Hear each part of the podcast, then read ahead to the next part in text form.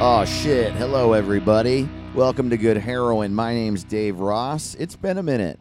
I've been doing this monthly, and I'm putting this out like in the middle of this month instead of the beginning. So it's been like a month and a half since I've been here.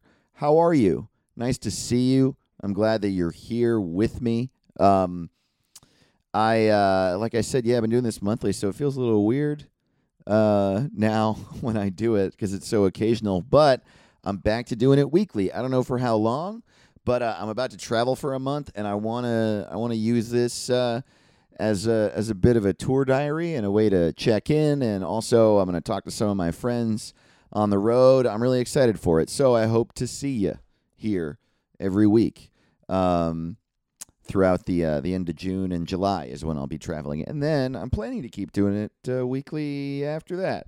Look, I don't really know what's happening, you know. I spent the pandemic making calls, being like, I'm gonna do this now. I'm gonna do Twitch, and Twitch didn't really work out for me. Because I like all the working parts of Twitch. I have a show that I do with Kyle Ayers, and now it's called Awful Level League, and I like everything about it. And that was easier than solo Twitch streaming because, quite frankly, because Kyle produced it. I made a lot of the stuff, like I designed the user interface or whatever, the viewer interface, and I did a lot of promoting, but he ran it as we were doing, and that made it easier, and so that was really fun. But even then, it's hard because, look, I like talking to people, I like playing video games, and I like performing live, but doing all three at the same time, holy shit, man, that is a lot. I don't know how people do it, and I think the answer is they don't push out at 100% the entire time. Twitch streaming is sitting there for a full day. You know, you eat while you're playing Minecraft or whatever you're doing. I'm a stand-up, man. I'm used to going for it. If I'm here, I'm here, and I'm trying to make you laugh the whole fucking time. And it's just exhausting to try to do that while playing a video game and while talking to the chat. It just like... Man, also, you know, whatever version of ADHD and OCD I had, my brain just fucking flipped upside down and I would be tired. I couldn't do anything after I Twitch streamed for like 45 minutes. I would just have to lay down for the rest of the day. Oh, my God. And also maybe quarantine stressful, and that was fucking my brain up. Who knows? I know, because it was. And speaking of that, I hope you're doing well. This is an interesting time, isn't it? I'm sort of like, I don't know. When I said I was making calls I noticed that in the pandemic, like looking back, I would be like, I'm going to do this now. But all of it was new. Solo producing a podcast and a Patreon out of my room. It was brand new for me. So I would be like, I'm going to do this. So everything I ever said, I'm going to do this, was something I was really interested in that I thought was cool, that I wanted to work on doing and learning how to do. But I hadn't really done a lot of it yet. So I didn't know if it was going to stick or if I would be good at it or if I would be able to, like, if it was a way of working that worked for me. So that's like with Twitch streaming is the best example because I was like, I'm on Twitch now. I'm going to Twitch stream. Having not done it, I got all the equipment, I did it, I was capable, and it drove me insane. And so, you know, I'm, you know, doing this show weekly now for a bit, but I'm going to try to loosen up on making commitments like that. It's like, as far as the type of media I'm putting out, because the world is just changing still, like in huge ways, in like tangible ways and in emotional ways constantly as we're like moving out of lockdown and back into regular life. And so, I'm trying to take it easy on myself, like guessing how I'm going to feel and what I'm going to do. like I did all of quarantine, because God, I just spent all of quarantine wanting to like keep it together. Just, I wanted to have a career. I wanted to make stuff. I wanted to be a comedian. I wanted to connect with you. I wanted to make stuff, and I wanted to make money, you know? And I was just like, oh, I'm going to do it. So now it's funny. I'm like backwards from a lot of people. I think we're coming out of quarantine, and I'm like, wow, okay, now I need to chill. Now I've spent the past year in my bedroom careering, and I feel insane, and the world is opening up, but I am reeling from that, truly reeling. And so I'm going to just sort of let it come, let it just sort of wash over me however it's going to, and see how I react to it and adjust at my own pace. And I think it's the first time ever in my life I've adopted a chill attitude about a single thing. Truly, like, man, and it's because I need to, because I and it's literally like I don't have a choice about how I feel right now. And I don't know how you are doing. There are a handful of people in my life that have reacted to the world opening up by being like, I'm good. Hell yeah. Finally. I've been ready for this.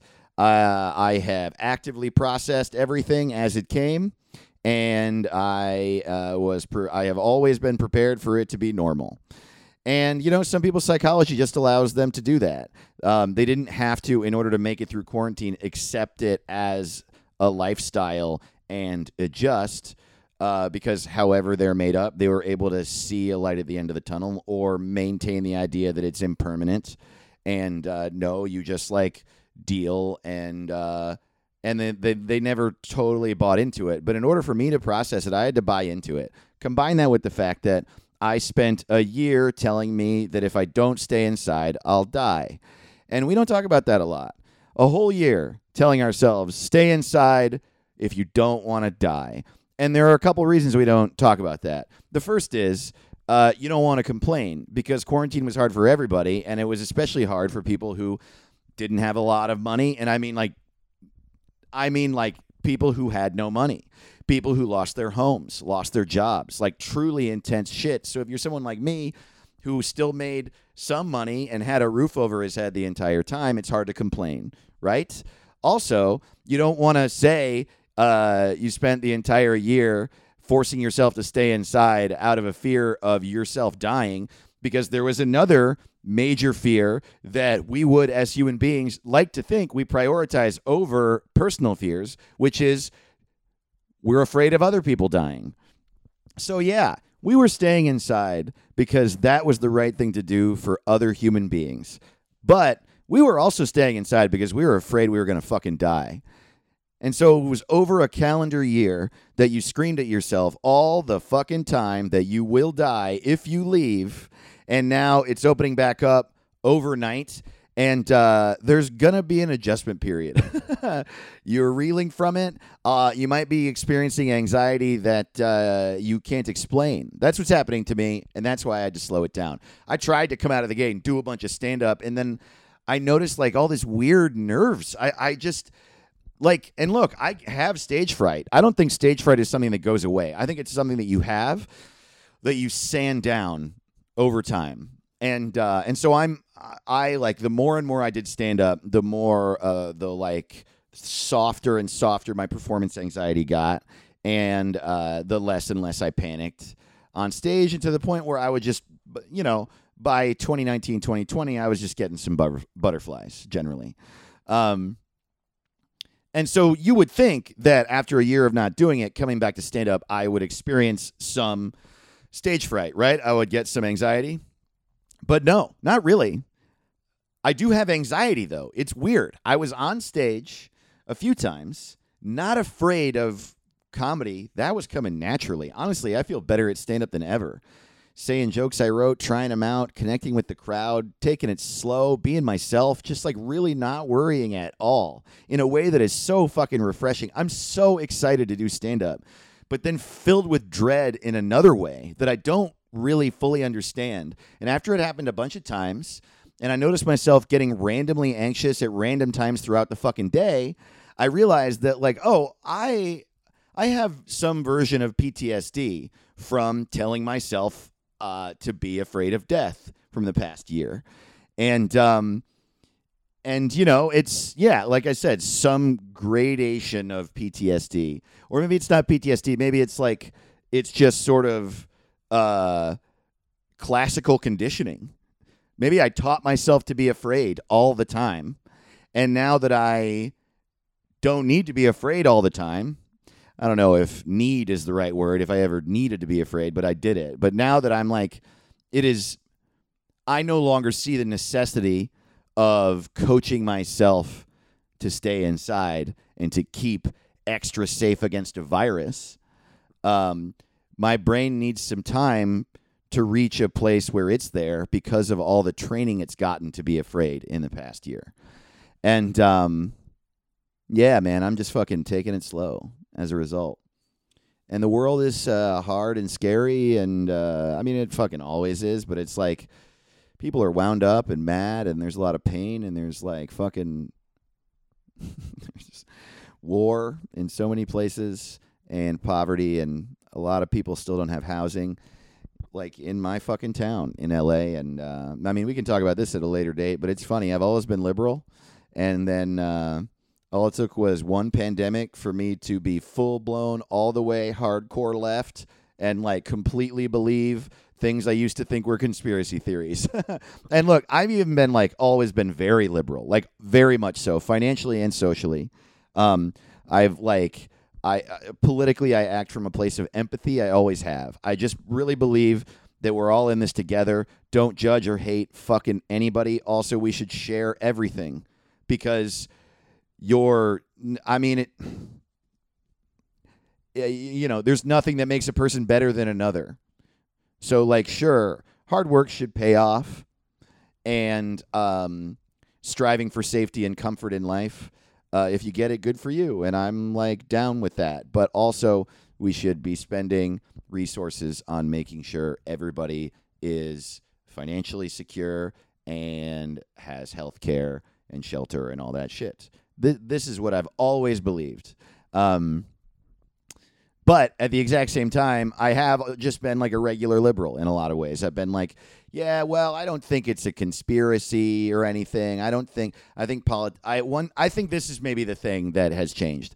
I, for a long time, was like, yeah, you know, we are not where I want to be politically, but it's hard to be a politician, I'm sure. And I think that a lot of them have their hearts in the right place and they're trying, and it's just complicated with corporate interests and all this shit in a capitalist society. And so baby steps. That's like really how I felt. I like was like, you know, I want to get to universal health care and all this shit, but I like there are millions and millions and hundreds of millions of people, and it's hard and lots of disagreements and blah, blah, blah. Right. This is how I felt. It's going to take a while for all this stuff. And I don't know, somewhere in the past 2 or 3 years, I've realized, no, these politicians hate me and everyone else, and would rather all of us die than they lose a single cent of money. I like would have called a person who thought that a conspiracy theorist until a few years ago, and they're like, no. The mayor of LA is a murderer who hates everyone who has no housing and wants to demonize them and have them be harmed by the police. I like, it's so funny to watch my brain switch gears in this way. But anyway, I am not here to get political this episode, though I guess this is a very opinionated episode because my buddy Chris Gethard is on the show. And yeah, we had a great conversation about how crazy we feel about comedy, and it was really nice. Like, we talked a lot about, we're two guys who, like I just said, act from a place of empathy, I think, and really, really want to take care of people and treat them well and grow and like, and just like, you know, never judge or hate or hurt anyone. We're also those stand-up comics who like jokes and respect the idea of joking and writing a joke, and know that road is difficult with some bumps along the way. And we had this nice conversation about how comedy is really weird right now because it feels like no one's acknowledging this weird middle It's just a lot of people screaming at each other from two sides. And I don't know if that makes sense yet, but we talk about that, and I hope you like it. We also talk a lot about New Jersey pop punk and emo, which, whew, man, that's nice. I like a nice, thick, nostalgia conversation, you know? Nothing says, hey, I'm Dave, and I'm 38 years old, like talking about New Jersey pop punk from the late 90s. We also had a conversation just about coming up in comedy and what that feels like and how relationships get complicated and really just, like, how hard it is, how, like, bad it can feel, and how much that sucks when you love it, and how a lot of trying to make it as a comedian and a creator is managing these complicated feelings of wanting to take care of yourself while being in an environment that doesn't always make you feel good. Anyway, I have a Patreon. I'm gonna play that interview. Oh, man, there is no way to take what I do seriously. It's so fun. There's, like, just talking about my feelings about how the industry can hurt and then segueing right into, hey, I'm a business is very funny. But real quick, I'm gonna do this, and then we're gonna get to the Chris interview. I have two new patrons this week, so I would like to shout out Micah Kottner. Welcome to the Patreon, and shout out Kevin Heyman. Welcome. Thank you all for joining. I have a bonus podcast on there and on that Patreon, and I also have you get all my albums that have already come out if you sign up, and there's a merch tier, and there's all sorts of shit if you want more from me. Also, I'm on the road. I'm in Portland, Maine, July 1st, and I'm in Boston, Massachusetts, July 2nd and 3rd, and then I'm in New York City a bunch. Those Portland and Boston dates are posted on my website, davetotheross.com, with the venues and shit and how to get tickets.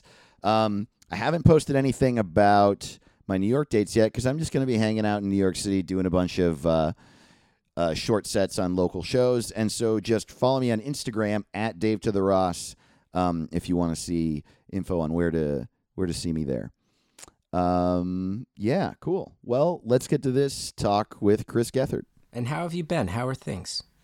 Things are good, man, especially now that we're opening up a little. I mean, obviously, I think it brings with it its own stresses coming out of quarantine. But I, like, really had I got pretty bad anxiety already, and I had, like, a lot of trouble in quarantine emotionally. Yeah. So it's relieving now. Yeah. Well, you're in a safe harbor. I switched medications myself a couple months back. So just hit a point where I was like, we have to try something different, and luckily it's helped a lot. So that's good. And you were having like a really hard time in quarantine, you'd say? Yeah, you know, like, I obviously, like, we don't get to go do what we do. We don't get to go get up on stage. We don't get the dopamine rush, the validation, the ego doesn't get stroked. And my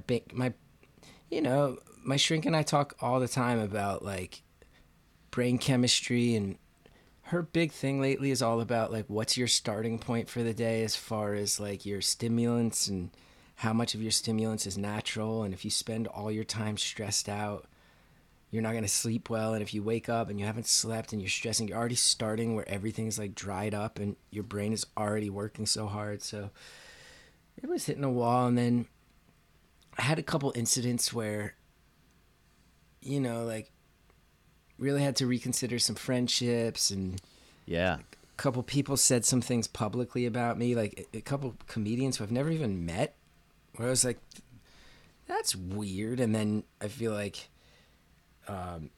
dude, you know, I feel like you know me well enough, even though we've only crossed paths a handful of times, well enough to know that I sit there and go, does this mean everybody hates me? And I have to talk myself off the cliff. So. I do think we are very similar in that way. I mean, I do that.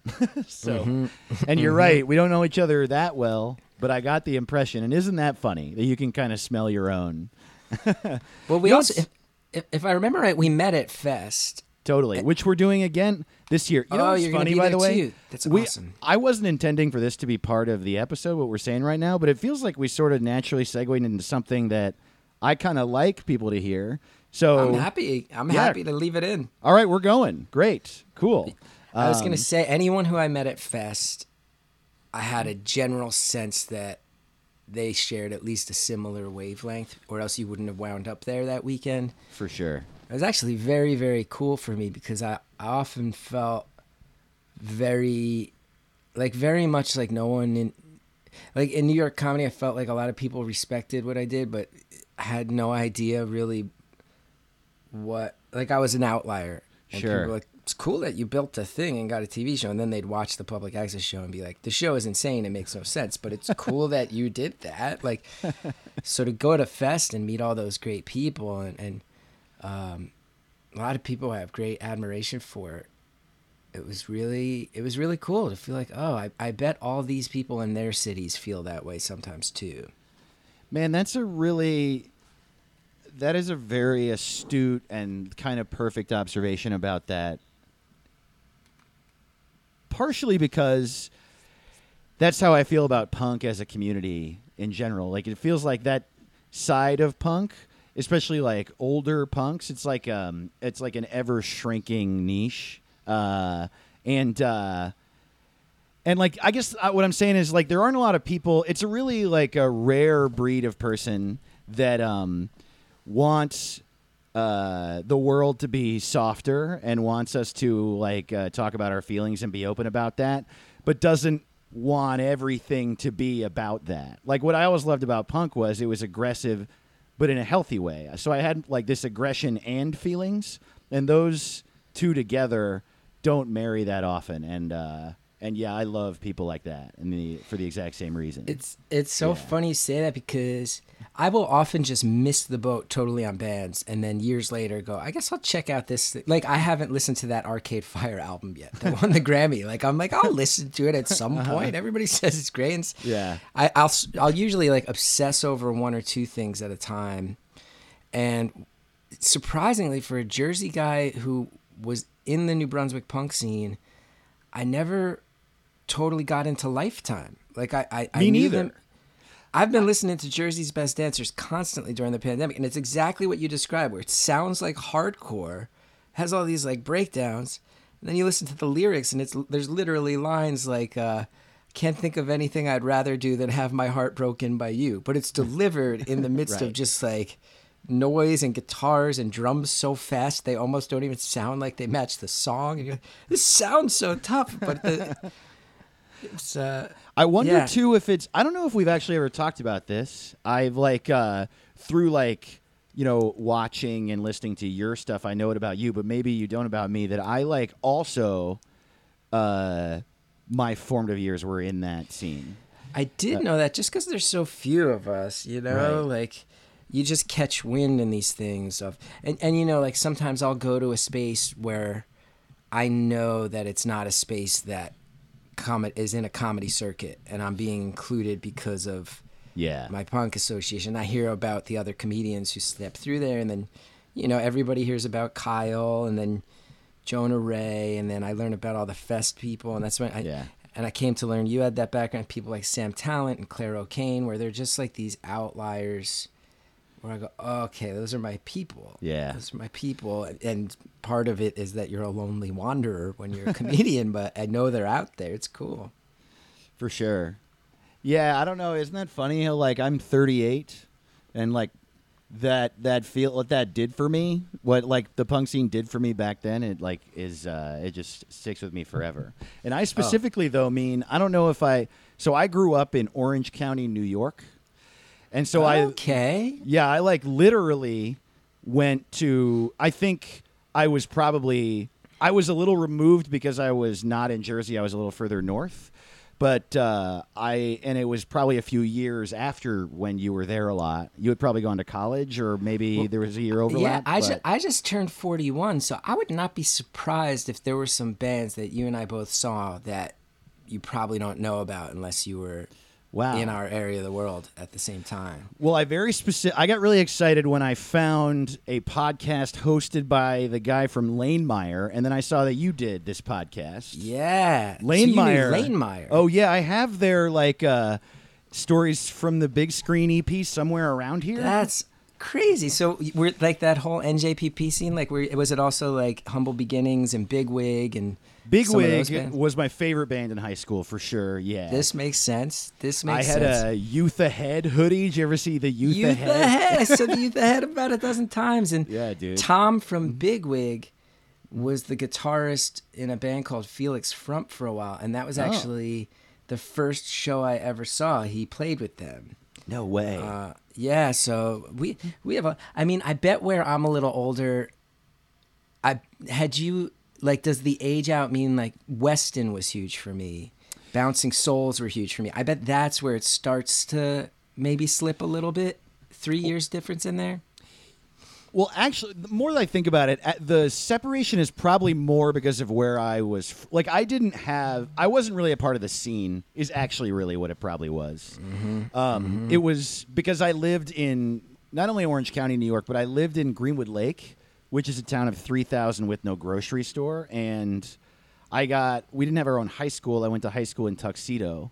And in my high school, there was one other punk kid that went to shows, and it was my best friend. And so I knew some friends from this neighboring town. I had some friends in this neighboring town, Warwick, but we weren't even close. And they had a bunch of punks in their school. But other than that, I would drive half an hour or an hour to go to, Club Benet in South Amboy, which became Club Chrome, or to go to the Birch Hill nightclub, or Hunkabunka. Wasn't Birch Hill? It used to be called Hunkabunka. Oh, I don't know. I never went when it was called Hunkabunka. That's crazy. And isn't Greenwood Lake? This is now just I think we probably do have a lot of commonalities because if I remember right, Greenwood Lake is on the border. Sort of, right next to West Milford, New Jersey, right? West Milford's the other side of Greenwood Lake. Yes, from Clinton Road. The notorious haunted road, the most haunted road in New Jersey, Clinton Road, crosses over from West Milford into, I think, Upper Greenwood Lake up there, right? Wow, okay. I never knew, I have heard of Clinton Road, but I never knew it was a haunted road. That's yeah, I worked at a magazine called Weird New Jersey that was all about, haunted places and urban legends in Jersey, and we did a whole issue just on Clinton Road. No shit, that's cool. Yeah, ghosts, the KKK, witches, they got everything on Clinton Road. Everything. Well, I will also say that part of America is so poor and destitute and so remote that it has a lot of demons just in general. Yeah, it's a very fascinating area. Yeah, totally. It is and I think, it's just a theory, but I think that's why the punk scene was so great. I needed it. I really... and I remember, going to shows and... all I did... I didn't really drink in high school. By the end, I did. But I hated my school. I didn't feel like anyone liked me, as we were just talking about. I couldn't ever imagine that they did. And so I just went to these shows because it felt like people were nice, but they wanted to, go crazy. And, yeah...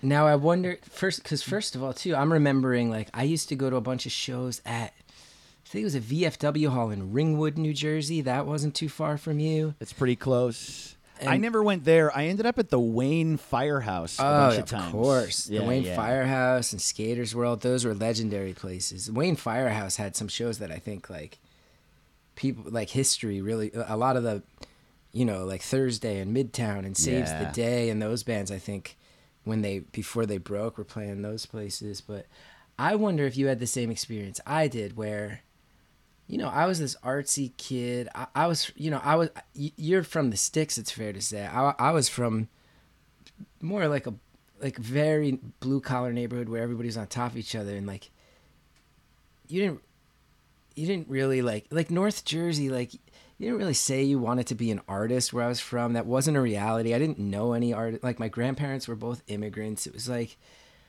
almost like people would root for you to fail if you had aspirations in that direction. And I remember going to punk shows and saying, okay, here's the, like, you start to realize it's not just people with like blue hair, which was shocking back then. Yes. It's not now, but like, it's not just the people with facial piercings. It's the creative people.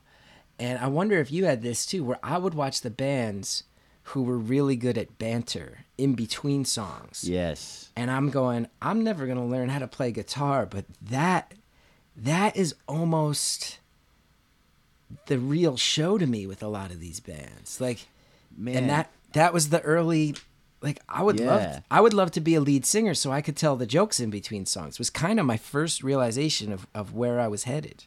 Wow. That is, you know what's funny is that I think the same thing happened to me, yes, but I also don't think I ever recognized it.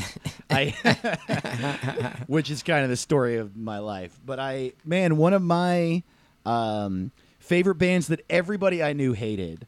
I will say, I said I didn't have friends. By the end of going to a lot of shows, I ended up knowing people, right? But they're not from your high school, but you get there, you know. And there was this band that I loved that everybody hated, but you know them because they opened for Bigwig at almost every show for a few years. And they were from right where I grew up. They were from Monroe, New York, and they were called Beefcake. And like Beefcake was so funny. Like the guy would wear that troll wig and just like be a complete moron on stage, and all their songs were about like shitting and stuff like that.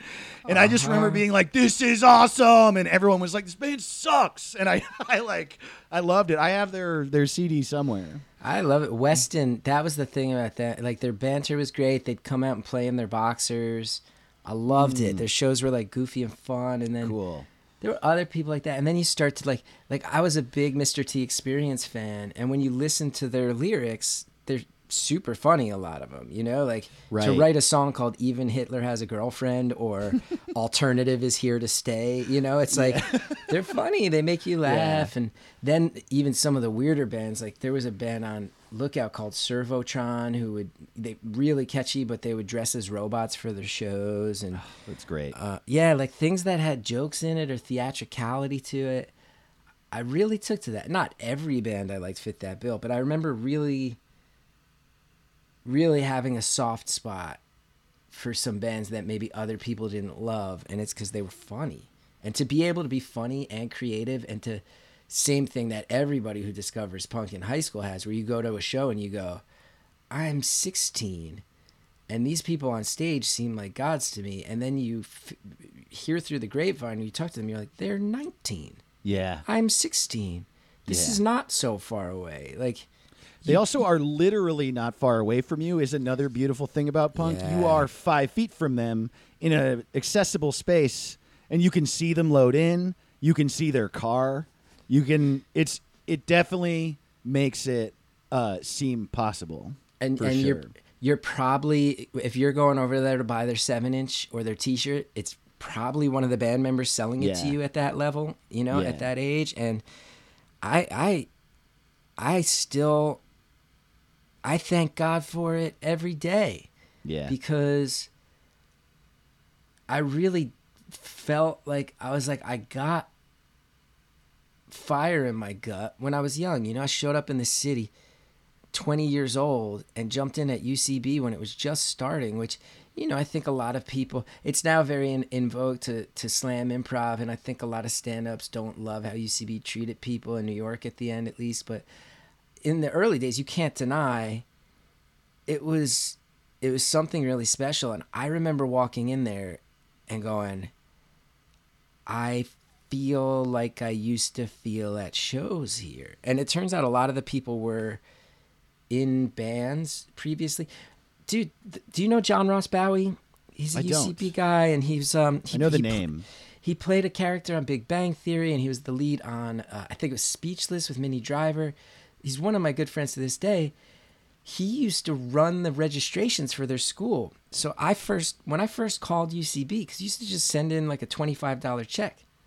And I think maybe he called me back and he was like, we don't have any slots in classes this summer. And they were so small then, it was like, you're going to have to wait till October. Like June. And I remember saying to him, because it's such a distinctive name, John Ross Bowie, I go, you don't happen to be the guy who used to play bass and sing in Egghead, are you? And he's like, what? Because they were this band. Talk about a funny band. So funny. And they ran a fanzine called Go Metric, which I think for a lot of kids in Jersey, it really caught on. And I mean, it was probably more comedy than music. It was a lot of funny articles and then record reviews. So long story short, I said, yeah, have your 7-inch, man. It was called, Knock Off That Evil. I was like, I've been reading Go Metric since issue 2. I think you guys are the best. Like, I once got in trouble with my mom because she told me I couldn't go to, there was a show they put on in Berkeley Heights, New Jersey, and my mom told me I couldn't go, but it was the only time you guys were playing Jersey, and so I went, and I got grounded, and he was laughing about it. He goes, look, dude, you're in the class. Just show up. Just show up. You're in the class. So wow. Almost, because I actually think about it, too, and I go, man, if I had to wait 6 months, I was in such a bad spot back then in college. And mentally, I was so close to giving up. I'm like, I don't know what would have happened. Like, maybe I would have picked it up 6 months later. But even then, I look back and I go, UCB was so small then you didn't have to audition to be on their teams. They were just like, if you're good in class, you have to do that. I bet if I had to audition, which would have happened, I bet the pressure would have broken me. I bet I wouldn't have, it would have taken me a few tries, or maybe it wouldn't have happened, you know? So punk, I think, pretty directly actually helped in a hands-on way to get me moving. Wow. Yeah. This is, can I tell you, I would bet it's similar for you. Maybe not. I don't know. It's just a guess. But comedy has been getting me down lately. And dude, yeah.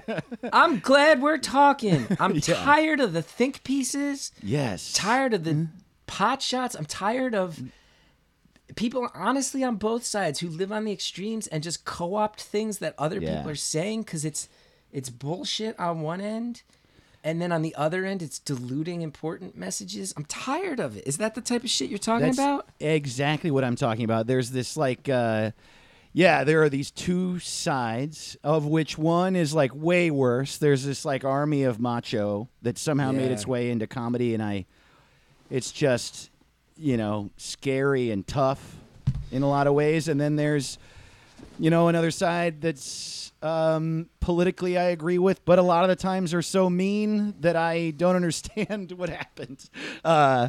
And obviously it's like really complicated and there's a lot in there and all that. And so it's like tough to talk about because we're wrapped in it, up in it. And every person is different, and everyone who's involved has like gone to one side or the other to some degree, which so you can't like, I don't know, I don't really get mad at people, and I understand it's weird and crazy, and I know we're all complex individuals, but when I just look at the whole picture, I'm like, fuck, man, this is no fun. I'm sad, and people are mean a lot of the time. Yeah, and like I don't necessarily, like I live in New Jersey now, and I know in LA, everybody has to drive. It's like, I don't know if I want to jump in a car. I want to jump in a car and go do shows to practice my craft, because looking people in the eye and making jokes and feeling like, oh, if I can get you to laugh, maybe you're feeling better about this day. That's still fun. But do I want to be in a green room or sitting at a table waiting to go on with a bunch of people who I wonder about their actual morals or their intentions? Like, it's not the most fun thing to get in a car and be like, all right, like I don't get to eat dinner with my wife and son tonight because I got a show, and I might be sitting here with someone where I wonder what they think of me. And I'm in a weird spot, man, because I'll tell you what, like 21 years in New York doing comedy, starting at UCB, have done stand-up. I'm past at the Cellar. I don't think you could have two environments as different as like the early days of UCB. I think everybody, if you know me, you know my Public Access show. The writers' rooms I hired, and this was years ago, before it was woke, before it was like buzzwords. I gave a lot of really good people their first jobs, their second jobs, and in an era where there were think pieces going, why is, you know, I think it was Colbert, why is every writer a white guy? You looked at my writer's room, opposite of that. Not because I was woke, but because I go, now I have a right to do a lot more ideas. It's out, it's value, you know? So I always felt like politically I lived on one end, but a lot of the OG macho people actually I get along with and have a lot of respect for me, because they look at me and they go, you built your own thing. You've been doing it as long as you have. You go out, you sell tickets. God bless you. I think there's maybe a generation that idolizes them and doesn't... Like, I actually think Tough Crowd was a brilliant, brilliant, brilliant show. Yeah. I think a lot of the people involved with that have taken some big swings. Do I always agree with what they say with? No, but do I get the sense consistently that they're trying to rattle the chains and actually, like... get the gears turning on some thoughts? Yeah, I think that there is intention behind it. I think now a lot of the guys who have taken some potshots at me are kind of in a derivative thing where they're trying to chase that, but they're not taking the same chances. And it doesn't to me have the integrity of, even if I disagree with it, at least I trust, like Patrice O'Neill. I don't agree with a lot of what that guy said, but I watch a lot of what he did. I go, man, you're making people uncomfortable in a way that I like. Even if I don't like what you're saying, I recognize in the same Lenny Bruce and George Carlin way. You know, it's not landing on the right side of the line for me, but I see that in you. Some of these people take pot shots at me, many of whom I have never met, never been in the same room with. I go, I think you're chasing the end result of what those guys did, or the surface level of what they did. I don't know that there's anything smart behind this, you know? And the thing that gets me mad, dude, is there's this dialogue with that crowd that it's like, well, if we can sell tickets, then let us go what we do, man. That's the people speaking. That's that, you know, like, sure. Stop being so PC. And I actually agree with that to a degree. I actually sit here, I go, I take a deep breath. I believe in free speech, and I believe that a lot of the best comedy is like 52%. Like, a lot of what Pryor said, I'm sure when he was working it out, did not make people feel good. There's some legendary examples, but then I watch the best of it. I go, man, you caused actual change, and it was funny as hell. But the thing that bugs me is a lot of these people made fun of my depression special, and I go, well, if the whole thing is, hey, if you can build an act, even if it's not mainstream, but you can make it work and you can build a career and sell tickets, then everybody should back off. Well, you're not giving that to me. So it's just because you don't like me. It's because you see me as some emo storyteller, and that's worth trash. Well, if your whole justification is, hey, I have an act that I can live off of, so back off. If you don't extend that to me, then you just want to say offensive shit and you're a hypocrite. So I don't trust any of those people who do that. So there are some people in there where I go, I think their intentions are actually good. And I try to take a deep breath and go, maybe something good, but I don't think I have been in the crossfire a little bit where I go, there's hypocrisy here. So I don't buy it. So anyway. I don't know if it's going to be a consolation. First of all, like, I mean, no matter what, dude, anyone taking pot shots at you, it just sucks. It's not ever going to feel good, even if you hate them. So I'm sorry you're going through that. It's okay. And then when there's a pandemic and you can't even go get the validation of, wait, I do get loud. It was a bad year with that. It put me in my head. That's fucking hard. But also, I don't even know, granted, I've backed off from social media, so I don't know if that's why, but the best. I don't know what you're talking about. I don't even know who you're saying. So no one does. Right. Almost no one cares. Yeah. But it's addressed to me. Right. So I know about it. Yeah. And it doesn't matter. And it's really, I can think of really three people who have gone there, and two of them I've never even met. Yeah. And I go, so I don't care. But then, you know, you sit there and you go, who else is thinking this? Yeah. And it's weird. And then also, to be honest, like, it's hard not to sit here and go, man, like, I'm surprised that I haven't heard from more friends who were reaching out or defending me, you know? Like, right. Because they're all, you know, there's some of them who I know were reading about it. And And then you get really paranoid, because with my mental illness, when it's at its worst, I struggle with severe paranoia. I've actually been on antipsychotics for it. Oh, wow. I'm glad to say that that's not been the case for many years, but I sit here and I go, it's hard not to be paranoid and go, you know, when I had a TV show and I was able to give people jobs, I think I would have heard from more people then, you know, and then man, I go, yeah. I don't even know if there's truth to that or if that's just the paranoia getting severe, but it's fucking weird, man. So long story short, when you say you're tired of the scene, I am with you, and I'm making nice an active intention. And the special that I'm doing, and I'm not trying to slip in plugs, it's mostly at music venues and a lot of DIY spaces, and that is very, very intentional to go, let me try to live on the outskirts of a scene that I think is a little healthier than ours right now. Dude, I cannot tell you the depth of which I relate to you, and the amount of things you said I relate to. It's, yeah, wow. I'm happy that we talked about that. Me and too. It's funny, isn't it? How, like you were saying, a lot of those old school macho guys you get along with. I have the same experience. And I went through a weird period in comedy where I, like, came up on the alt side of comedy in L.A., but I, like, grinded out stand-up. And, you know, when you do that, you end up getting along with people who are grinding out stand-up. So a lot of my buddies in L.A.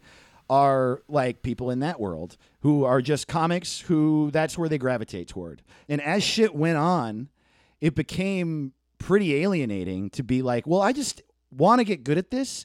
And like you were saying, I respect the craft. And so I'm very willing to watch a comic and let them go and be like, I fucking really don't like what you're saying, but I'm going to give you the benefit of the doubt because I'm a comedian. You know what I mean? Exactly. And you take a deep breath and you go, am I getting the sense that there's something behind this? Am I getting the sense that there's something driving this? And if there is, I'm happy to take a deep breath and go, ACLU, man. Like, I don't agree with what you say, but I defend your right to say it. But if you just want to say something racist and then say, stop being too PC, it's like, totally. At that point, I've never understood of like, okay, you're allowed to say whatever you want. When did that mean there's no consequences? Because Lenny Bruce pissed everyone off. But you know what else happened? He lost his cabaret card and it drove him to his death. There were consequences. He stood by them. Pryor, Carlin, same thing. There were a lot of people very, very unhappy with what they said. They knew that was coming. They handled that. So got to do that too. But I also want to say like, some people who I think might be associated as like some of the original, maybe not original, but like previous generation of the mod, like Jim Norton, I love. Right. Jim Norton, I think, is brilliant, and I've had great conversations. One of the only people who went out of his way with one of these incidents to pull me aside and be like, that was fucked up and it shouldn't have happened. And he goes, as soon as I read that, my first instinct was, you're coming after Gethard? Why? It was Keith Robinson. So there's comics out there who I think are... That's the thing, man. That's the thing. It's like, if the respect doesn't go both ways, then any like ringing of the bell of PC cancel culture... is bullshit. It's bullshit. Yeah. If it doesn't go in every direction. And if it's supposed to be comics protect comics... Can't just be comics only protect comics that they like. Can't be that. So, yeah, can't take it. Can't take a punk. That's another punk thing, right? Yeah. One of the first things that happens to punk, and I think a lot of the people who are attracted to punk are completely reviled by and allergic to hypocrisy. Yeah. Like they're the kids who are smart enough to go, this teacher's who I'm watching this teacher pick on me, give me shit, and I bet it's just because she's having a bad day at home with her husband the night before. I'm not doing shit, you hypocrite. It's not about me. I once had a teacher my older brother was such a fucking troublemaker, and I once had a teacher yell at me, that's what I should expect from a Gethard. And I was like, you're going to judge my whole fucking family because you didn't like my brother 3 years ago? Like, I have no fucking respect for you. I'm going to go to a show and watch fucking Heckle and Ensign and all these other weird hardcore bands. Wow, Ensign, man. Still have their 7-inch somewhere. That's crazy. Man, yeah, what a relief. And I will say also to bring it up to like a positive end of that conversation, yeah. I do feel like we are also in like a very tumultuous era in which people are just like hurt. A lot of people are in pain and so like emotions are heightened. And I also think like another thing that makes comedy harder, this occurred to me recently, like we are all chasing a dream. And at a certain point, you have to, well, at multiple points, you have to reassess that dream, right? We're at like critical mass with comedians, and also stand-up hasn't actively genrefied itself. Yeah. So we are all in the same pool. We all interact. We do the same venues. We are considered the same, so we're sort of forced into the same bubble on the internet. And the reality is that even though it's not a defined amount, it is still a finite amount of people that are going to be able to make a career out of this.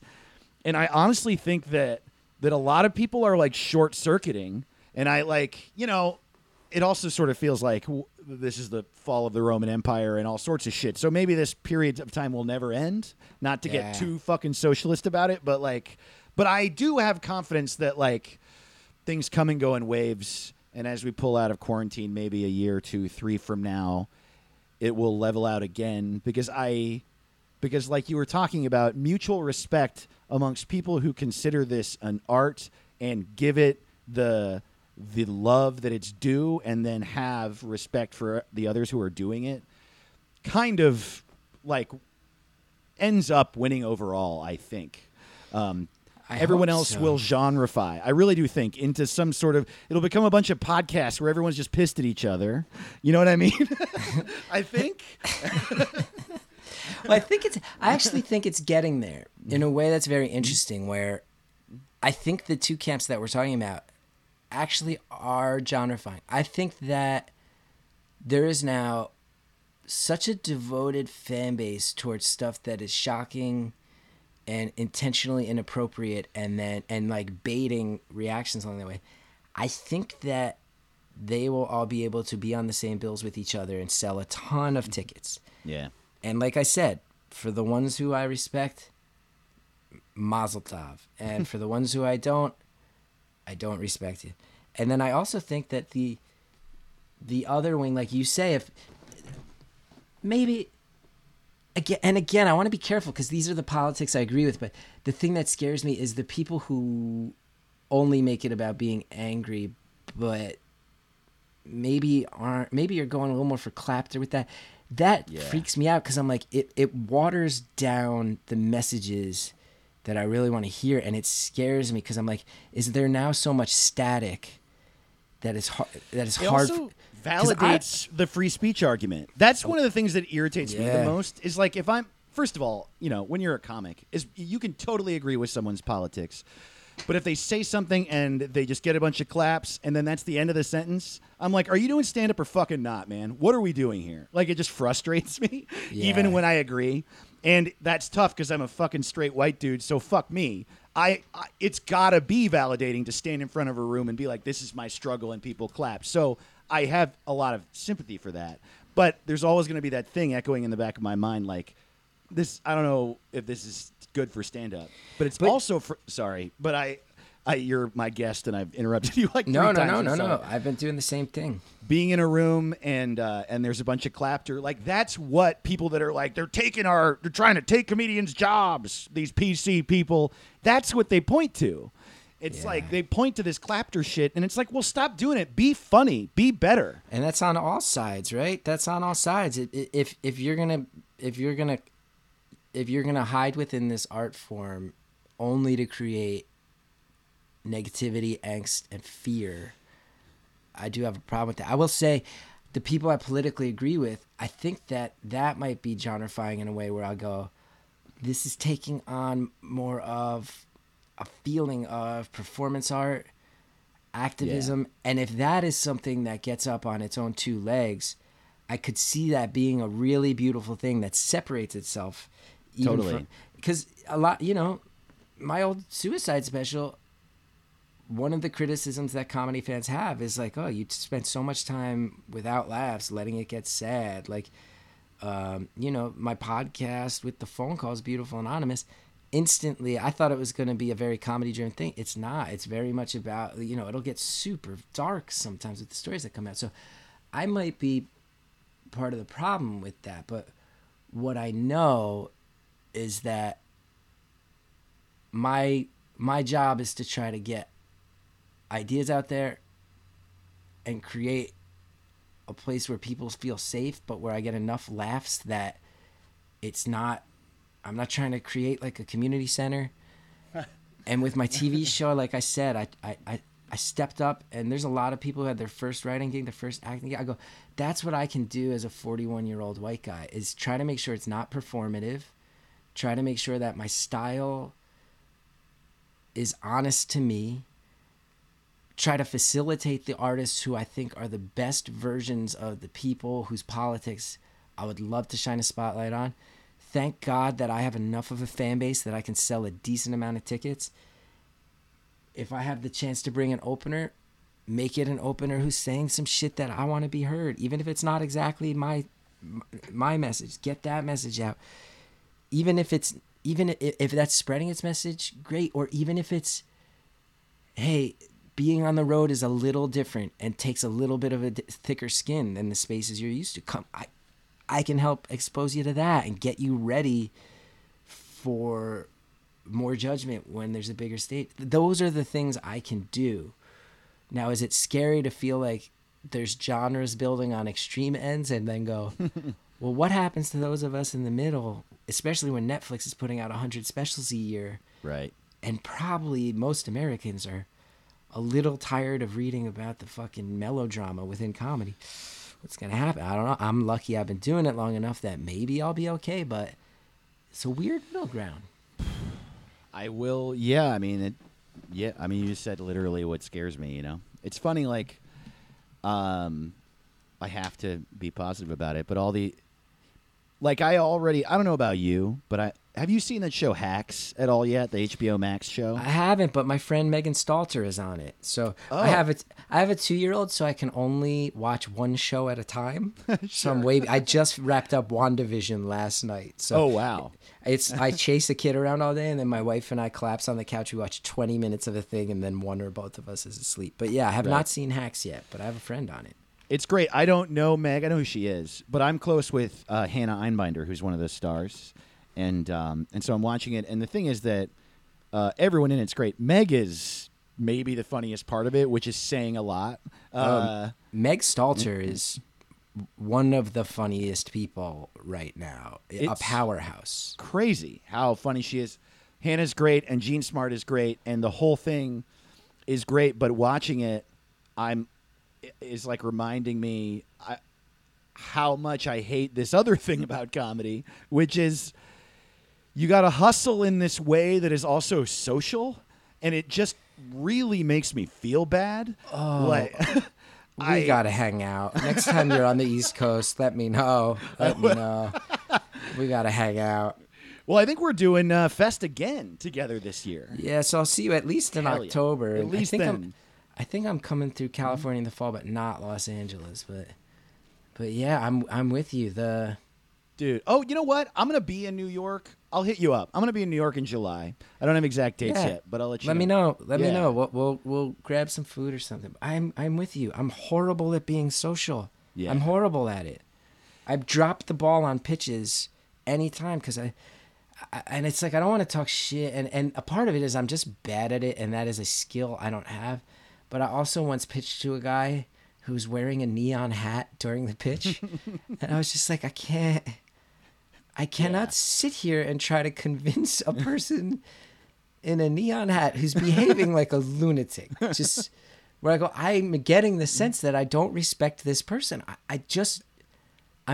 All that happens to me there is I clam up and go, I can't pretend that I want to like be your buddy and get drinks with you, which I can't do it. I can't do it. I would actually even say I'm pretty social. I'm like pretty extroverted. I actually really like it. I think I'm actually pretty good at it, but the pretending is so exhausting. And I actually do. I mean, like, I'm not trying to like go back on what I just said because I am relating. I'm just trying to be totally honest. I do think that I can, hobnob. I think I can have fun, But, and for my first few years, I was like, get along with everyone. And then as it went on, it's just sort of like, we're not all friends. Not because people are necessarily bad. It's just we're not all friends. And I can't pretend we're not just all employees. I can't pretend we're best friends. And it feels like Eli Uden, I love Eli. I don't know if you know him. He's a New York comic. Uh-huh. He referred to it as the never-ending sleepover. And it's true. It feels like you got to just act like we're all fucking tight. Well, this is an unbelievably cathartic situation because I've also had some people who I worked very closely with where now that the TV show is over, I've just been kind of surprised at the direction things went. Not hearing from some people. Sure. That's okay. Some people I was close with where a couple emails that went out to a group of people that put me where I felt like I'm really under a magnifying glass here in a way I don't expect, where I thought I was amongst friends. And it threw me for such a loop. It's a big part of why I switched medications during the pandemic is dwelling on these friendships and these relationships from afar with shit talking. My shrink said something to me, I believe quoting the book, The Art of Loving, where she said, the only relationship in humanity that is not transactional is mother and child. Everything else, someone's getting something out of it. And maybe that's you're getting friendship. That's still a transaction. Wow. It's still a transaction. Right. People are getting something out of every relationship. And I hate thinking that way because my ideals are that life is not that. But I do sometimes think that I've made major sacrifices in the name of it not being that. And there's a handful of regrets there. There's some regrets. Yeah. I wonder if I'd have a little bit of a more stable life if I had been a little more cutthroat and transactional, I wonder if some projects I've been a part of would have had a longer shelf life or would have spread further and wider if I wasn't obsessively fighting to do what I thought it was the quote unquote right way. And I'm very proud I did that, but then when some of the relationships involved in that just fizzle and go away. It's like, well, what was that worth? What was I fighting? I was fighting for family, man. I was fighting for unity, which is, again, similar to the punk rock scene too, right? Of like, where I go, what was that? I was fighting so hard for it because I believed in it. Did you not believe in it the whole time? Or is that just, it's time for all of us to move on? And if it's the second one, that's great. If it's the first one, I got used. It's going to take me a long time to sort that out. Yeah, man, talk about cathartic. I think it's also, the fucked up thing about comedy too is that even in, and probably with any art form or any business in which there's no clear understanding of how you're going to make it work, and there's a lot of people doing it. It's probably like that in all these in all those situations. It's maddening because you could even have the most genuine friendship that will exist forever, that could be the least transactional relationship possible, and it's still complicated because you still want each other to think each other are funny. Right. And so that right there is the most pure relationship you have. I still want you to like me at the end of the day. That's the transaction. Can I get you to like me? And that variable, I think for somebody with any mental illness, complicates literally every relationship. I know that's why socializing is exhausting for me, is that while I might be good at the, the doing of it and enjoy it in the moment, I'm fully believe every time I do it the entire time that everyone I'm talking to hates me. It's almost impossible for me to overcome that feeling. And so it's just fucking exhausting. And then so it's already difficult, even if you don't have that. But with that, so difficult with just the one variable, please like me. And now there's this second variable, please think I'm funny. And it's just like, and then there's work on top of it. And then there's chasing a dream. And it just gets so, you know, and I've actually noticed myself having difficulty on both sides, man. I like, you know, I mean, you know exactly what it feels like to get a TV credit, how you don't feel any different. When you get a TV credit, a lot of people, like, until you get one that is one that matters to you, or actually, fuck that, one that matters to other people, you don't really know that what happens is you generally came upon it in a pretty roundabout way that didn't involve the entire industry deciding you're incredible. Right. Right. I was 4 years into stand-up when I did Drunk History, which is early and huge. It's like one of the best comedy shows ever. But what happened was there was a woman who managed some of those guys who loved me but wouldn't manage me. And I didn't have a manager, and I'd been bombing all year. And I lucked out. I had this one good tape of myself from The Moth that she gave to Derek, and he liked it, and we met, and it worked. And so, like, that's a big deal, and I'm very proud that I got to do it, you know, and it's cool that it happened, don't get me wrong. But it wasn't like I worked and slowly climbed through killing every day until Comedy Central was like, well, we must give him one thing. But, like, I noticed when that happened, like, once it was released, like, some people that I had come up with treated me a little differently, even if it was positive. Whereas I didn't, and looking back, I didn't even notice it then. It was just sort of weird. And then looking back, it's like, oh, our relationship got weird. And then Oh, no, go for it. And then what? And then I've also noticed me doing the exact opposite thing where I like, man, I had to really check myself. I did it 3 times or maybe more before I noticed it. A friend of mine who kind of got famous, someone who I love, who I get along with, who we do shows together and care for, you know, like when we hang out, we share feelings and thoughts and really get along and like go out of our way to connect, even if we never see each other. Comedians I really get along with, I'd see and we're like after having not seen them for a couple of years and they had a TV show blow up or whatever. And one of them in particular, I remember it very well. They were like, hey, I just did Good Heroin, your stand-up show, and you weren't there. And it made me really sad. And I was like, oh, yeah, sure, it made you really sad. Sure, yeah. And they were like, what? No, it it did. And I'm like, right. Yeah, whatever. And then I walked away and realized I had been a real dick in that moment. Like assuming that I was now less than or they didn't care about me because of a change in their situation that was perceived by me. Yeah. And it fucking complicates everything, man. Yeah. See, I was almost the exact inverse. Okay. Because I'm where I am because I got in right place, right time. I was 20 years old. I was too young to be intimidated. I showed up at UCB when it was still tiny. It was tiny. And it was art-driven, and it was cool. It hadn't blown up yet into comedy college. And, of course, none of us thought we were going to get paid because there were 10 people in the crowd every night. You know? They were 10 extremely cool people on that bill, right. But, of course, you're not going to get paid. And then, right. Obviously, things should have changed along the way. They didn't, and it became a huge bummer in New York, and now the place is gone there, and it makes me sad. But I was doing very well there.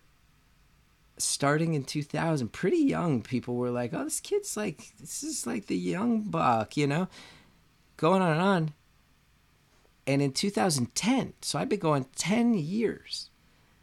I miraculously, there was a sitcom on Comedy Central, the first time they tried a sitcom, and John Heater, who played Napoleon Dynamite, he dropped out last minute.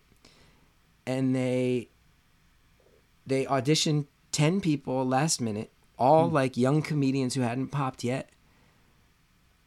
Only 2 to get a call back were me and Matt Bronger. Whoa. I got it.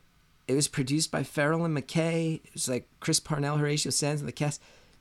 Now, dude, I was the opposite sad thing, which is because I was doing like ASCAT, which was the huge UCB show, being in shows where it was like Amy Poehler, Horatio Sands, Seth Meyers, Jason Sudeikis, and me. Like literally, that's the cast some nights where I'm like, and people are like, well, who is this guy?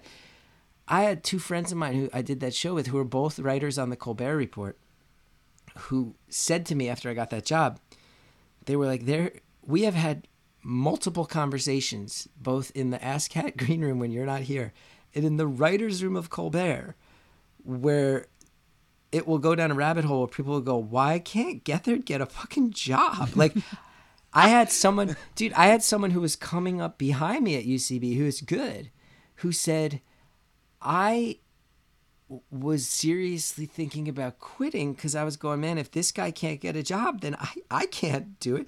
I'm like, oh, I was a cautionary tale. I was an object of pity. People felt bad for me. How long has this been going on? And that was so sobering. And then the show bombed. It bombed. The write-ups were horrible. Comedy Central aired it on a different night every week because they didn't want people to find it. It bombed. Whoa. But, dude, I will tell you, it almost comes full circle on our conversation, because when I bombed, I remember reading these terrible reviews about myself. And, of course, it stung. But I'm sitting here going, this isn't breaking me. And I'm someone who breaks pretty easily. Yeah. I might break if I, like, pour the cereal into the bowl and then realize I'm out of milk and go, and now I got to put the fucking cereal. But, like, I might break over that, like some random nonsense. Why isn't this breaking me?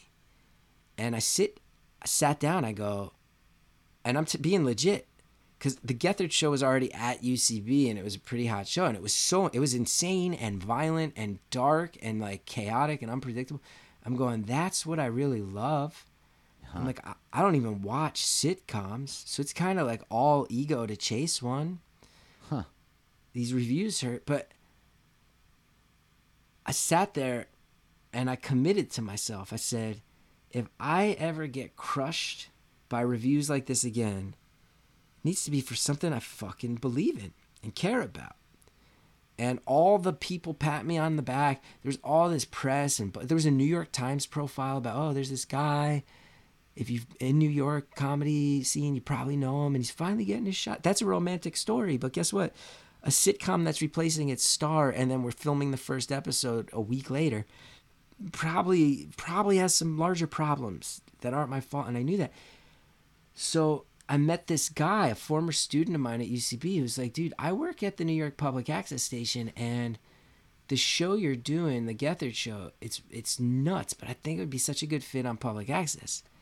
I took a deep breath. I said, man, I was the star of a sitcom. My agents are telling me, look, it bombed, but you're in the club now. Once you get one job like this, we can go get you an audition for everything next pilot season. You're in the club. You know, that is kind of how it works. I went, I don't think I'm an LA person. Schmoozing stresses me out. And I just don't know that I'm a fit there. And my family's all on the East Coast. And I said, I think I'm going to do this public access TV show. And I understood it was humiliating. I understood that I'm probably the only human being on earth to go from the lead of a sitcom. Like, James Rebhorn played my dad, legendary actor. Like, I was the point person. I'm the only person I have to imagine who went from that. That show, I think, was done in August. They aired the last episode. And I started hosting my public access show the beginning of the next July. It was less than a year. And I'm telling you, man, like, I had a bunch of friends from the UCB scene who I think saw that I was really driven to shake shit up. And the Gethard Show was, like, angry and had a purpose. And a lot of my friends wanted to get on board. But, like, my friend who wound up show running it on cable and who directed every episode and 200 episodes on public access, another friend of mine pulled him aside and said, don't be a part of this. Like, Gethard's humiliating himself. This is like a midlife crisis or something. Don't be a part of it. But I knew, I was like, I would rather do this thing that I lose money on, that almost no one's going to understand, than ever take it on the fucking chin again for a thing I don't believe in. And that all comes down to, like, liking Minor Threat, honestly. Whoa. A lot of it just comes down to Ian MacKaye, honest to God. Like, did you ever see the documentary Another State of Mind growing up? I didn't. You would love it to this day. If a lot of it's cheesy, but it follows Youth Brigade and Social Distortion on this tour.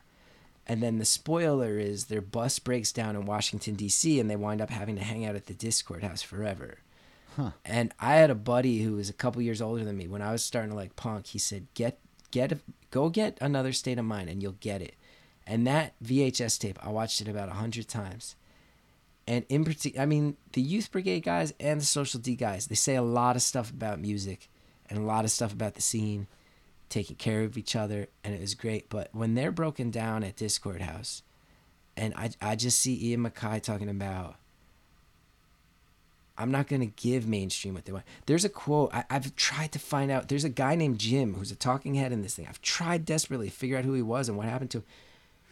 I remember him saying, he's such a smart kid, young kid in it, early 20s tops.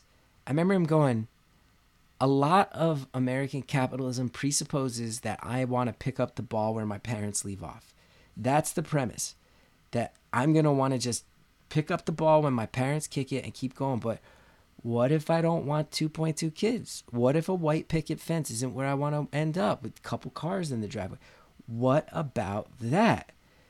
There's a guy in that documentary, dude, who got hit by a car, and he's a crust punk.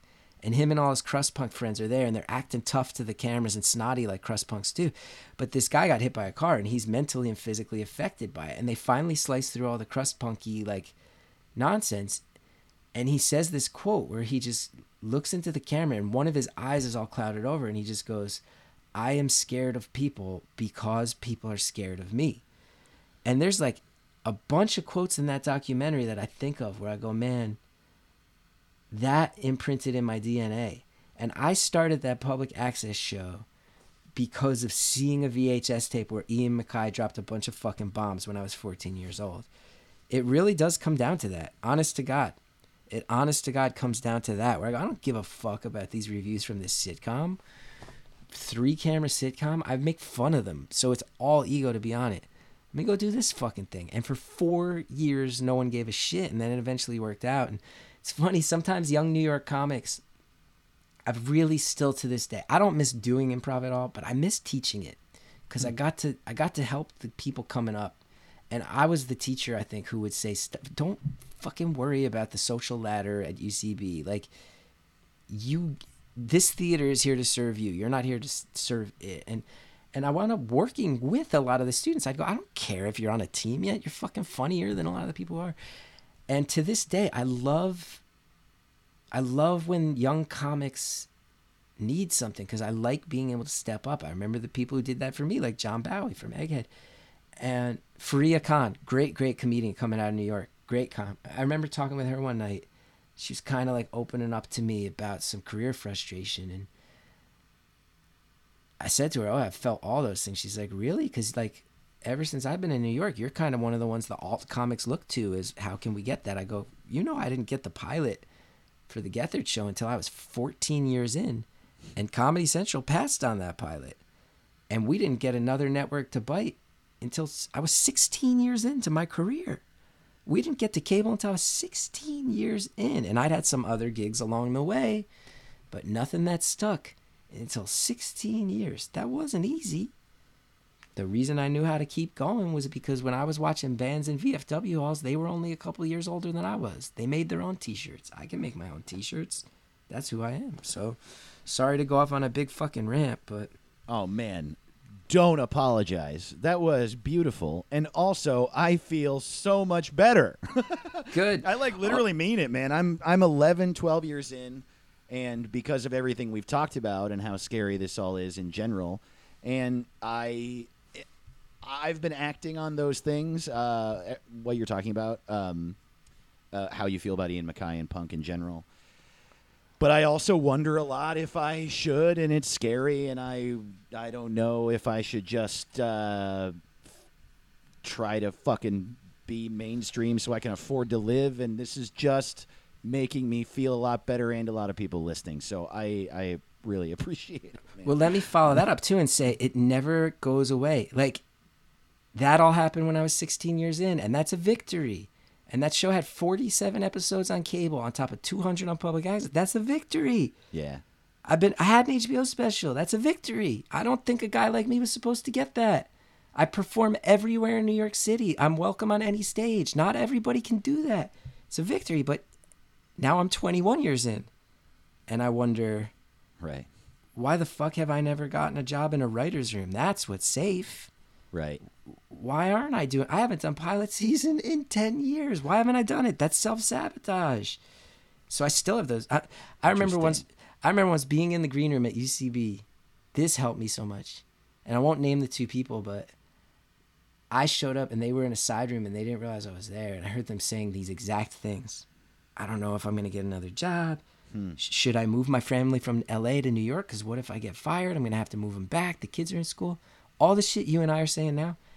One of these people was a cast member on SNL at the time for like 8 years. Like 8 years into a run.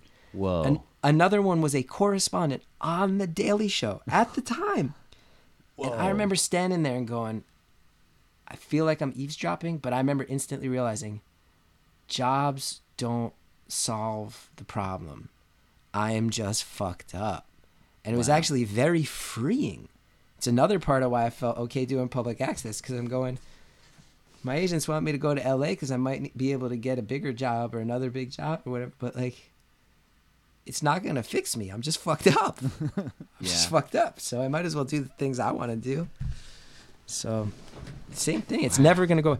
I'm never going to accomplish anything that makes me feel safe and comfortable and like it's not going to end tomorrow. It's never going to happen. For guys like you and me, not going to happen. Jesus Christ, dude. This is like church, man. I fucking really...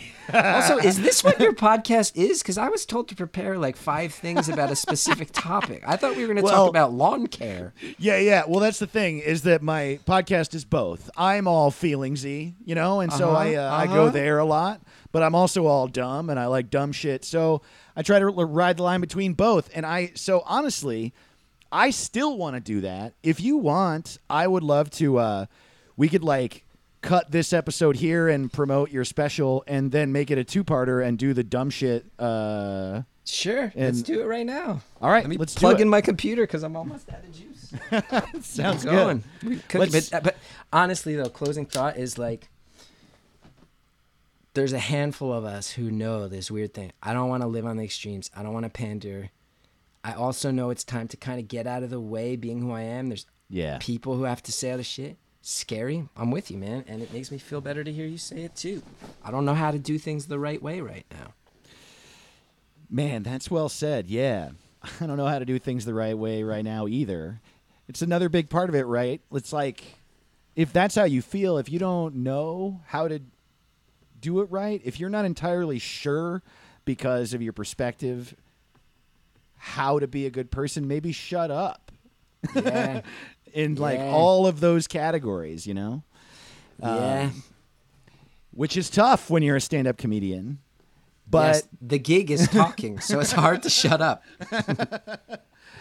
But it's how it is, and it is. Yeah, it complicates everything.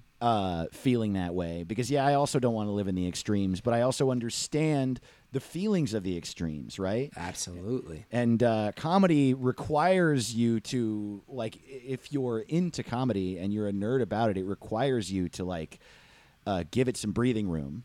But people have valid things they're angry about, and it's just all, I don't know. It's funny. Like, I have no answer. It's just hard and complicated and frustrating. And all I can end up saying at the end is that it feel like I said at the very beginning, I don't get it. I'm trying to be good about it. I'm trying to be a good comedian and be a good person. And I wish the conversation was more about how you can ride that line and trying to figure out how to ride that line and not acting like going on one extreme or the other is what you have to do. But in a grand sense, I just really wish we were all backing off and examining the like the hostility. It's such person to person hostility. Yes. And that's fucking scary. It's just fucking unnerving and totally unnecessary. Yeah. And I feel like there were a number of think pieces about 3 years ago all about the comedy divide, and that divide was not real. Yeah. And then those think pieces made it real. Right. It was bubbling. Club comics are always going to make fun of alt people. Right. All people are always going to think that club comics are mean. There's always, right. Every stand-up's going to make fun of improvisers. Everybody. There's it's always there. But all of a sudden, it's like this magazine or this website is saying there's this divide. The Civil War. The comedy Civil War. Remember? That was like an actual headline. And you go, I remember being a comedian and reading that and going, it doesn't feel that bad. And then right. 3-4 months later, I went, oh, it's that bad. And I'm not blaming those writers, but I will say everybody was way too willing to cut and run and buy into it. There are a couple comedians, not a lot, but there are two comedians who told me I had to pick a side. Really? Yeah. Because you and me are on that line. I mean, mm-hmm. I think the club people all view me as absolutely on the other side of the line. I sure. think I am, but then some of those people on the other side of the line think I sold out pretty hard too. So right. And maybe they have a point. I don't know, but I'm right there in the middle, just hoping that there's still room for jokes and thoughts and philosophies that don't need to hurt people along the way. Well, it seems like there are, man, and watch this fucking segue, because you've got a new special coming out. Yay! What's it called? It's called Half My Life. I think you are built to like it. Hell yeah. I filmed it at 10 different venues at the end of 2019. Oh, cool. It's got a lot of the jokes and stories. That's the bulk of the footage, but then also kind of a tour documentary where a lot of interstitials, all the things we do. Great. Get into a town where you don't know anybody. How do you kill time? Hang out with your opener. Like sitting in traffic going, I'm 40 and my back hurts and I don't know how much longer I want to sit in traffic, stressing about if I'm going to make this show in Detroit on time. Because I shot it the way I did. Also, unlike a lot of specials, I think for me, I self-funded the whole thing too because I wanted to do it my way. And I'm like, a lot of my best shows are where things go wrong and get chaotic. So I was able to find some moments that show that off. I do a set for alligators. There's a show in Baltimore where a girl gets on stage and fights me. And whoa. So a lot of the chaos and the jokes and the philosophy and a lot of it shot at actual DIY venues and music venues that cater to our end of interests, and sadly 3 of the venues have closed due to COVID. So I hope people like it. It's a little different, like many things I do, but I also just hope people want to get it now and get amped up to go, oh right, 10 small venues. Like that's what it felt like to go out and do a comedy show and see a comedy show. Like not a special that's shot in like, you know, the Chicago Theater or, you know, Radio City Music Hall. Like, right. That's what it looks like to go to a show in the back of a fucking brewery in Asbury Park, New Jersey. That's what it looks like in the basement of Union Hall in Brooklyn. Because I shot it at the venues where usually what you do is you work out your material there and then go do the fancy special. I was like, right. I just want it to feel like my life feels. So that's what it is. Thanks for letting me plug it.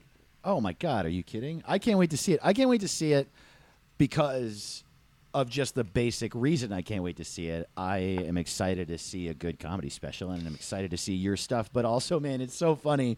It's so funny the amount of relating I'm experiencing talking to you, because I have a tour in November that starts right after Fest that my one of my best friends ever who makes art docs is coming with me, and the plan is to make a little punk tour comedy special. Well, and I think Sam Talent's making one too. I think a Shane lot of Torres us... too. Oh, really? That's awesome. Yeah, Shane and I have linked up in New York a little bit, and I didn't realize he was cut from our cloth until a year or so ago. And dude, his Guy Fieri bit he did on Conan, I think, is one of the. That and Gary Goldman's Naming the States, and then there's so many people I do like. Right, for all the frustrations of the comedy scene, I look around New York, I go, man, Alex English is here killing it. Like, dude, Roy Wood Jr. and Chloe Hilliard and Monroe Martin, like a lot of people who I watch right now where I go, oh, you're in a zone that is exciting. And I take a deep breath when I see that. I go, man, I love that. And then I see people like Patty Harrison getting ahead, where I'm like, oh man, Patty Harrison had so much shit to say and is funny as fuck. Maybe the funniest person. Relentlessly funny. Relentlessly funny. Where I go,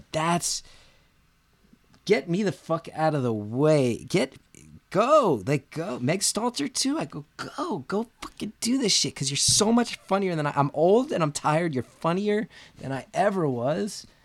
Go. So I see people I get really excited about. Man, same. And yeah, you know what's funny, too, is that for all of this, like, the other interesting thing about right now is that everything we've shared, like, the feelings are real, and it exists because a lot of people are feeling it. But then every time I talk about it, at the end of the conversation, I wonder, am I just getting cranked up by Twitter? Is it actually not really that present? Yeah. Well, have you been back doing shows yet? A little bit. And sure enough, it's just pure fun, man. It's just my experiences. Same. I have so much fun on stage, and because there aren't that many shows, I've been on 4, 5 shows. Every show I've done, the lineup's been diverse in every way. And I mean, like, of course, gender, sexuality, ethnicity, but then also, like, scene you came up in, scene you're a part of, opinions, scene you started after you. Yes. And it's all just fun. And I loved it. I the first time I did an indoor, I did some outdoor shows in the summer and fall. First time I did an outdoor show where it really felt like what we do, I just said, I always try to remind myself, and this is actually a philosophy I'm trying to build my next set around. I'm like, there's one person in this room who's having a shittier day than anybody else in this room. Yeah. Can I cheer them up? That's a pretty good job. And being back in a room with a ceiling and a bunch of chairs, and they're sitting there and I can see them, I was like, that's the part that is very easy to forget when all you can do is sit around for a year worrying about think pieces and podcasts and controversy. But if somebody in here is having a bad day, I can cheer them up. That's worth driving from Jersey for. That's good. Man, I fucking love that, dude. We got to team up. A bunch of us got to team up and make another genre of disaffected people who are entering middle age but still have good intentions and want to play small music venues. Yes, let's fucking do it. I'm so there, man. I also, it's the middle age part is important too, because I wonder, like, I am seeing the, like, I don't feel like I'm aging out of things, but I'm seeing the, like, will I no longer be what helps? Do you know what I mean? Will I'm in it too? Do people not need me? But I feel like a fucking 18-year-old in a van, so I might as well just keep doing that as long as I feel that way, you know? I think my show in its day, the TV show felt pretty progressive, and now it would not, and that's a good thing. Now a white cast with a largely white audience isn't going to feel so progressive, but 10 years ago, that show talking about mental health, mental illness and really trying to welcome everybody in and you know, trying to like get people ahead when it became a money thing. It felt pretty progressive, and now I go, I don't think anybody's looking to me for that anymore. And I get so insecure sometimes about it, but recently I just go, and I've done my part. And maybe that's okay.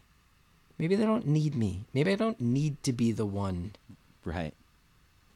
Maybe I can just tell jokes about how weird it is having a kid and lawn. Most of my set is lawn care now. It's all I think about jokes. All my jokes are about lawn care now. But maybe that's okay. Maybe I've done my part, and maybe it's not that.